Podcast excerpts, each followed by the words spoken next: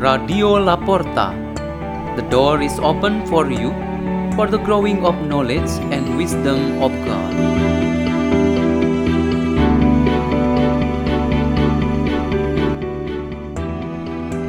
Delivered by Christian Kosim and Dylan Christ.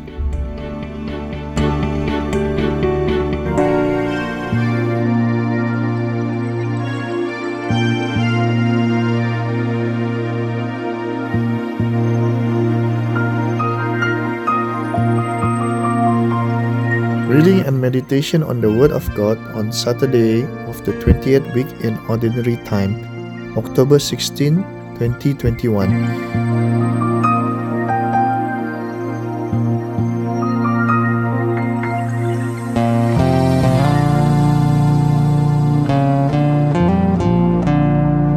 The reading is taken from the Holy Gospel according to Luke.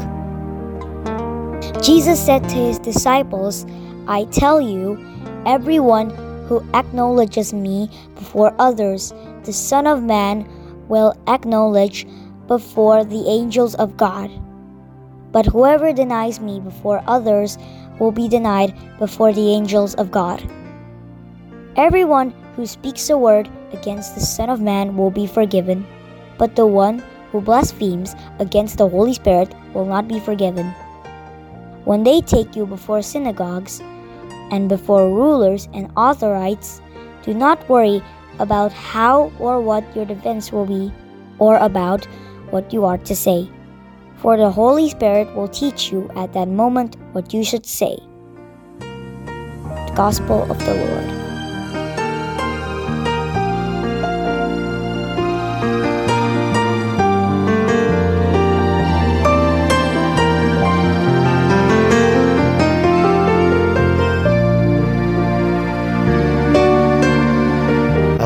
Meditation today has the theme The Unforgivable Sin. What is the unforgivable sin that Jesus tells us to avoid? It is the sin against the Holy Spirit. Jesus knew that his disciples would be tempted in various ways, so he assured them that the Holy Spirit would give them what they needed when they were in trouble and were tempted. Jesus warned them with a profound love as a father to them that they may reach the extreme which was to reject the grace of God, His goodness and help. As a consequence, they would certainly reject God, in whom they must believe. With this, they would abandon their faith and would disobey Jesus Christ. Human and worldly acts such as fear, pride, anger, and stubbornness go together to enforce this rejection. The scriptures says that denying someone is the same as not knowing and not belonging to him. Judas Iscariot did that to Jesus. The Pharisees, scribes, and priests and rulers did the same and finally executed Jesus to death. The Spirit of God has a duty to open the horizons of human knowledge of God inflame the spirit to love God, and unite the faithful in love as brothers and sisters with Jesus as the head. St. Paul invites the church in Rome to follow Abraham's example, to live in fidelity to the truth of faith and not to the law. Jesus Christ is the embodiment of the truth of that faith. However, such works of the Holy Spirit were rejected by the people of Jesus' time. This was indeed a rejection of the Almighty Lord. Today we can see that those who behave in this way do not have the Lord as their God. Therefore, they do not feel guilty, feel sorry, and do not want to repent. Ultimately, there is no forgiveness to them. Jesus had demonstrated this firmness when every time he came into contact with the Pharisees and the scribes, they thought that Jesus used the power of Satan to cast out the evil spirits and to heal the possessed. They had really treated Jesus not as the God, but Satan. This was a very extraordinary slander and blasphemy, namely, replacing God with Satan. God did not exist.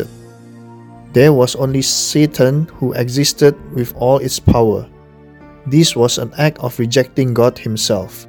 This sin was indeed unforgivable. As believers and followers of Christ, we certainly do not want to be exempted from the grace of God's forgiveness. We often commit venial or grave, few or many sins, but we do not have any intention to reject God. We still have faith in Him, and so we still have time, energy, room, and ability to confess our sins, to regret them, and to ask forgiveness from God. Let us pray. In the name of the Father, the Son, the Holy Spirit. Amen. O most loving Father, from your great mercy, you forgive us sinners. We pray that through the intercession of the Blessed Mother, who always prays for us sinners, our love for you and our neighbors is truly sincere and pure. Hail Mary, full of grace, the Lord is with thee. Blessed art thou amongst women, blessed is the fruit of thy womb, Jesus. Holy Mary, Mother of God, pray for us sinners, now and at the hour of our death. Amen. In the name of the Father, the Son, the Holy Spirit. Amen. Radio La Porta. The door is open for you.